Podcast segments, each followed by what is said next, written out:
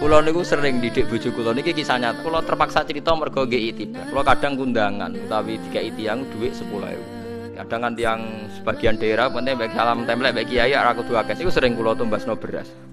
Dek, dhuwit iki kudu mbok pangan anak bojoku ben ra sombong. Dhuwit iki oleh wong melarat.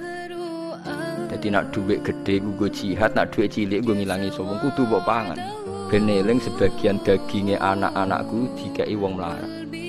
Kudu eling. Cukup pepe untuk salam tempel sak juta terus lali sing lima ngewu. Lima ngewu kudu dadi daging. Ben gue iling-ilingan nak kita tahu duit daging sing tumbuh songko sodakoi wong nopo. Lah sing duit gede gue jihad.